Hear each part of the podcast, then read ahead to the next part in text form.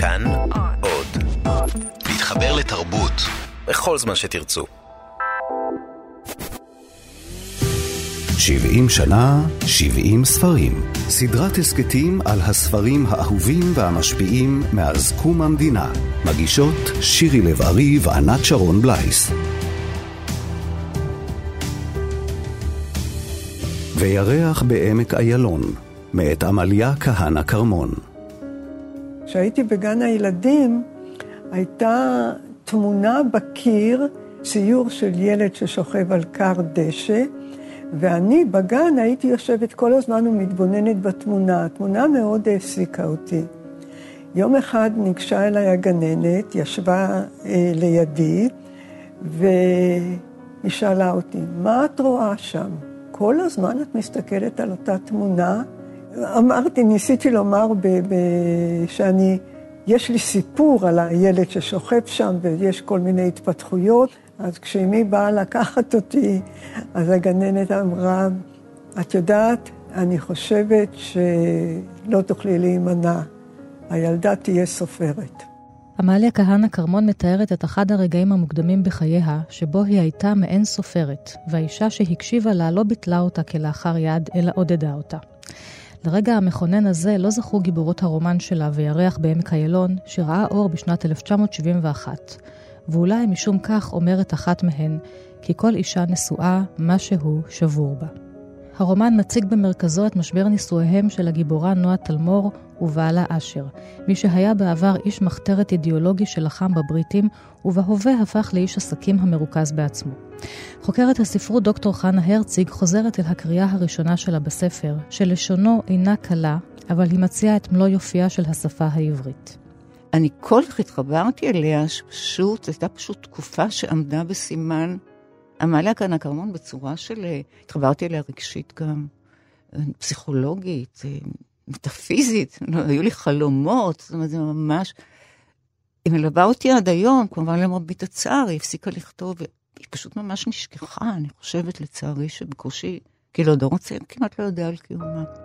הרומן הזה ממשיך את הסיפור "הנצמא למימייך ירושלם", שראה אור בקובץ הסיפורים הראשון של כהנא כרמון, והוא מופיע כחטיבה בתוך הספר על מנת לספר על עברה של נועה, ממנו יכול הקורא להבין את מצוקותיה בהווה.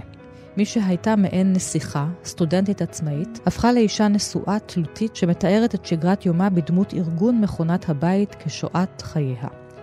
גם בסיפור הקצר וגם ברומן יש חומרים שלקוחים מחייה של הסופרת, ביניהם השירות בפלמ"ח ובזמן מלחמת העצמאות. חוקר הספרות פרופסור אברהם בלבן משרטט את המעבר מן הדמויות בסיפור אל הרומן. הספר הזה הוא המשך, אבל הוא המשך בעייתי מאוד. כי הנשים הצעירות שפגשנו בסוף שנות ה-40 הן כעת נשים נשואות, מתוסכלות, שדבר מחלומות הנעורים שלהם לא התגשם.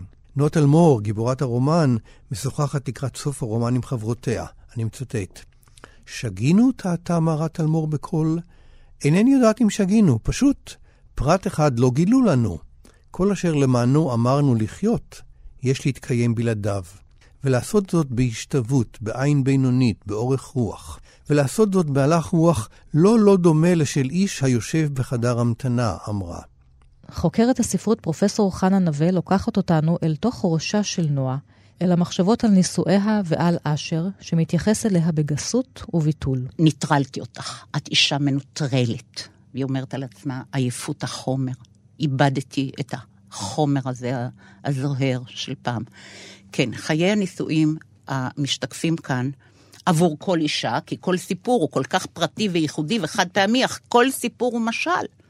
הוא משל גדול. רק פנלופה הרגה והרגה והרגה, אבל פנלופה היא משל. של אישה ממתינה, נאמנה וכך הלאה. ונועה תלמור, סיפור פרטי כל כך, אבל כללי כל כך, אוניברסלי.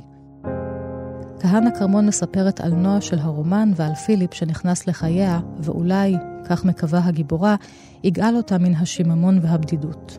ואנחנו פוגשים אותה בחדר בבית מלון באילת. היא ממתינה שם לשובם של בעלה, אשר, שעכשיו הוא תעשיין והבעלים של חברה משגשגת, ויחד איתו של פיליפ, מומחה מחוץ לארץ, שאשר בעלה הביא אותו מאנגליה לצורך התייעצויות. טוב, לגבי נועה תלמור, זאת היא עוד אה, נשיאת עסקים אחת, שבה נועה אמורה לשמש בתור קישוט, קישוט בלבד, ובכלל היא נמצאת אז במצב של עזובה נפשית, והנה עכשיו נכנס לתמונה פיליפ. היא התאהבה בו כי ראתה בו אדם אחר, היא אומרת את זה במשפט סתום כזה, כאילו כל החיים אני מדברת אל הקיר, פתאום הקיר נפתח ומדבר אליי חזרה. כדי להעניק משמעות אנושית רחבה יותר לסיפורה של נועה, מתארים הפרקים הבאים את שלוש חברותיה, שאף הן הגיעו למבוי סתום. ימימה, חברתה של נועה מימי ירושלים, היא לכאורה ניגודה הגמור של נועה. כאישה פעלתנית, מרצה בבית הספר לעבודה סוציאלית, היא מעודדת את נועה לא לשבת בבית, אלא להיות אדם עושה. אבל גם יחסיה של ימימה עם בעלה לא עלו יפה, ובמקרה הטוב היחסים האלה הגיעו למעין שביתת נשק. ברוריה עזבה את לימודיה באוניברסיטה כי רצתה להתמסר לציור, אבל גם חלומות הנעורים של ברוריה אינם עולים יפה. ברוריה, בכישרונה להיות קרובה ורחוקה כאחת, אמרה, יש לי מה לספר. לפי קולה הבחנו. החלטתי שלא להמשיך בלימודים. שנה זו אמנם אסיים, עניין של עוד כמה שבועות, כי אפילו סולדת מרעיון ההוראה, עם שתי שנות לימודים באוניברסיטה, יימצא לי בשעת הדחק מקום כלשהו כמורה. מה תעשי? שאלה ימימה. חשבתי שאמרתי בהתחלה, אני רוצה לצייר. לרגע היה זה כאילו מעתה ואילך שום דבר בעולם לא ישוב להיות כאשר היה. אחרי כן ימימה אמרה, אני מקווה ששקלת היטב. לא שקלתי, ענתה ברוריה. אצלי החלטות גדולות באות בבת אחת. כיצד חושבת את לבצע את הדבר? רצתה ימימה להבין דבר לאשורו. עדיין לא ביררתי. ברוריה, מדוע בעצם באת לאוניברסיטה? מדוע לא פנית לציור מלכתחילה? אמרתי אני. מדוע באתי לאוניברסיטה? אני יכולה אולי לענות. זה כך, אצלנו נחשבתי לתלמידה טובה. התגלגלו הדברים וקיבלתי מלגה. אף רציתי לעזוב את ראש פינה. מדוע לא פניתי לציור? אינני חושבת שאצליח לענות. הציור ואני פרשת יחסים מסובכת, אבל כעת אני יודעת. ומרגע שאני יודעת, הרגשה נהדרה של תנופה, של ניצחון, ואיזו הקלה. כאילו כל החיים פתוחים לפניי. דמות נשית אחרת שנוספה לרומן היא תהילה, שעזבה את בעלה והלכה אחרי מורה צעיר, וסופה שהשתגעה ואושפזה בבית ספר לחולי נפש. נועה מבחינה בדמיון שבינה לבין תהילה, ואומרת לעצמה בזעזוע שסיפורה של תהילה הוא גם סיפור חייה שלה. האנלוגיות של סיפורי הנשים האחרות כאילו מבססות את התבנית הזאת. של כאילו הגורל הנשי, בייחוד הגורל הנשי כאילו מנעורים לבגרות, הנעורים היו כך וכך, פתוחים, אפשרויות, ברגע שאת נכנסת לתבנית של להיות אישה נשואה וגם הגיל, את כאילו הפוטנציאל הפתוח שלך נסגר, ו... אבל uh, מתחבאים בתוך ה... אפילו טורים מהסוג הזה, המון פרטים שמסגירים משמעות אחרת, משמעות שמתמקדת בגיבורה ובפסיכולוגיה שלה ובכאילו, so called, האחריות שלה למצב הזה. כי כשקוראים מעבר לעניין הזה של השיעבוד והבעל, העריצות, שזה די סכמטי, זאת אומרת, כאילו יחסים גבר ואישה הם תמיד ככה וככה, אתה מגלה דמות מאוד מאוד לא פשוטה. אינני אלא טוב שהמאורעות, האנשים, המקומות מכים בו. אומרת נועה באחד הפרקים ברומן, כשהיא שבה ומשתמשת בעוד אחד מן הדימויים הרבים כדי לתאר את היותה נטולת כל ומקום משל עצמה. ובכל זאת, למרות שזה קלישאות, נועה היא לחלוטין חד פעמית. יש לה קודם כל חוש אירוניה עצמית, יש לה לעג עצמי, יש לה ביקורת עצמית, אבל כולם נשארים, כל אלה בתוך הרפלקסיות הפנימיות, בתוך השיח הפנימי שלה כנגד עצמה, שאיננה מתקוממת נגד הבעל זה שאומר לה, תארזי את המזוודה, למה ארזת המזוודה? תפרקי את המזוודה, טוב, למה לא ארזת מספיק מהר? טוב, תבואי, תלכי.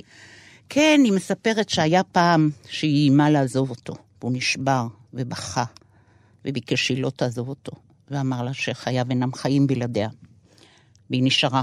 והיא באה עם עצמה חשבון, היא אומרת, למה נשארתי? אבל היא נשארה. היא חוותה את תחושת שיא כזאת בראשית יחסיה עם אשר בעלה על רקע ימי המאבק שקדמו להקמת המדינה. היא הייתה אז כוכב, כפי שמעיד בעלה. תמיד היו אנשים לידה, כל אחד רוצה לזכות בה. נועה מתקשה לוותר על השיא הנפלא ההוא. על רקע פגישה עם אורח המכיר אותה מימיה כקשרית בפלמ"ח, היא מערערת לעצמה.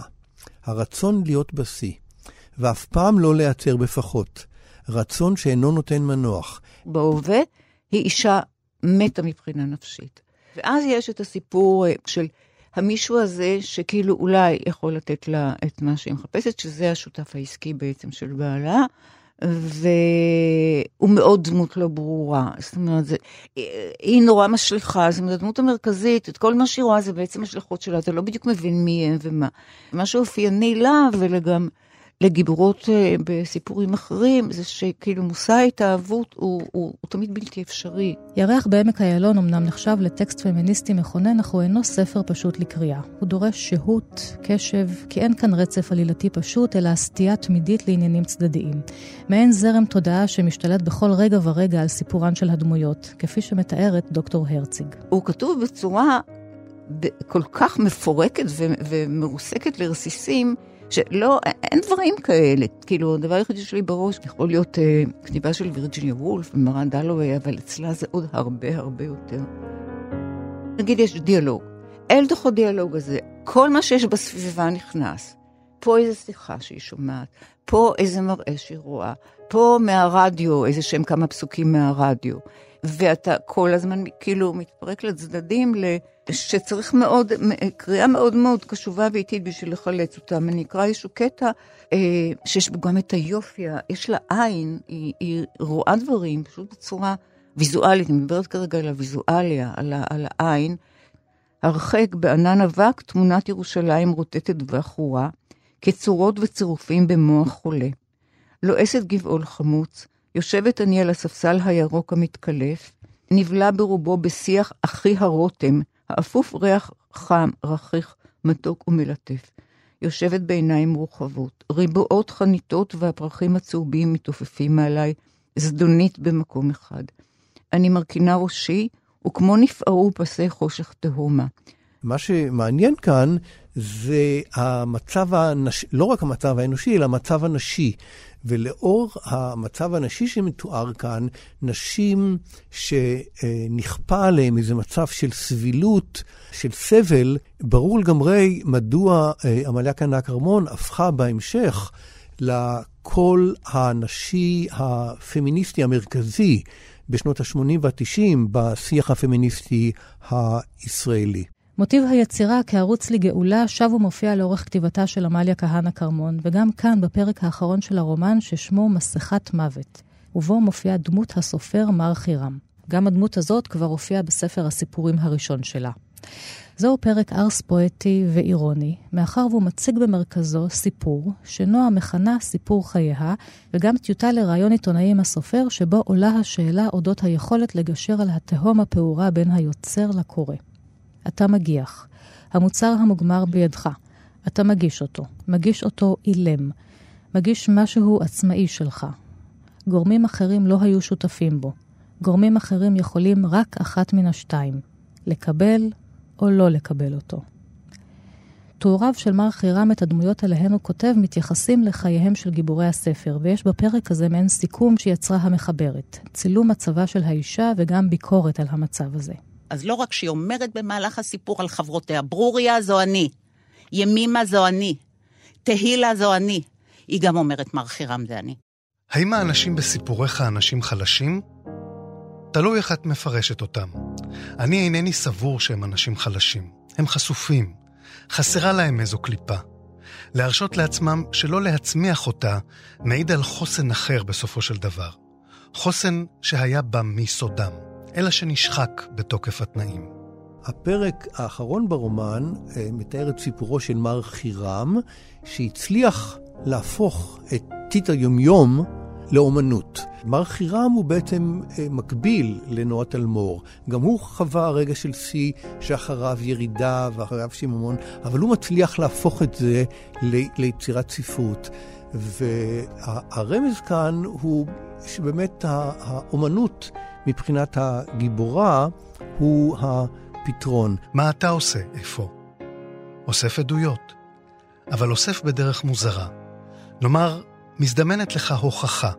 היא לא מזדמנת, היא שלוחה אליך. אתה שומע את הקול ואתה מנסה לברוח. יחלוף כלעומת שבא, אתה מקווה, אף על פי שאתה יודע כי הטיל טיל מבוית, טיל דבק ביעד, אשר ירדופך עד שישיגך. ואתה בורח מפניו, כי אתה מפחד, כי אתה יודע מה יקרה עתה. יראה גדולה תיפול עליך, כמו נגלה לך כי חייך עד כה לא היו אלא הכנה לרגע זה, ושזו מן הידיעות האסורות על בני תמותה, הצצה אל מעבר לפרגוד, ראיית הדברים הנצחיים במסילותיהם. ואי אפשר יהיה לגמור שיחה כזאת על עמליה כהנא כרמון בלי להזכיר את מילת הקסם היקסמות, שהיא המילה שהביקורת טבעה עבור, מתוך אוצר המילים של עמליה כהנא כרמון עצמה, עבור אותו מעשה פלא שקורה כשאדם מתאהב, אלא שהתאהבות כזאת היא אירוע. ואירוע לא מחזיק הרבה זמן מעמד. אירוע צריך לצנוח בחזרה לאיזשהו מקום בנאלי של יום-יום. זה יתפוגג. לא ידענו שזה יתפוגג. עד כאן התוכנית על הספר וירח בעמק איילון מאת עמליה כהנא כרמון. תודה לאמוץ פרידמן על קטעי הקריאה, כאן באולפן ענת שרון בלייס.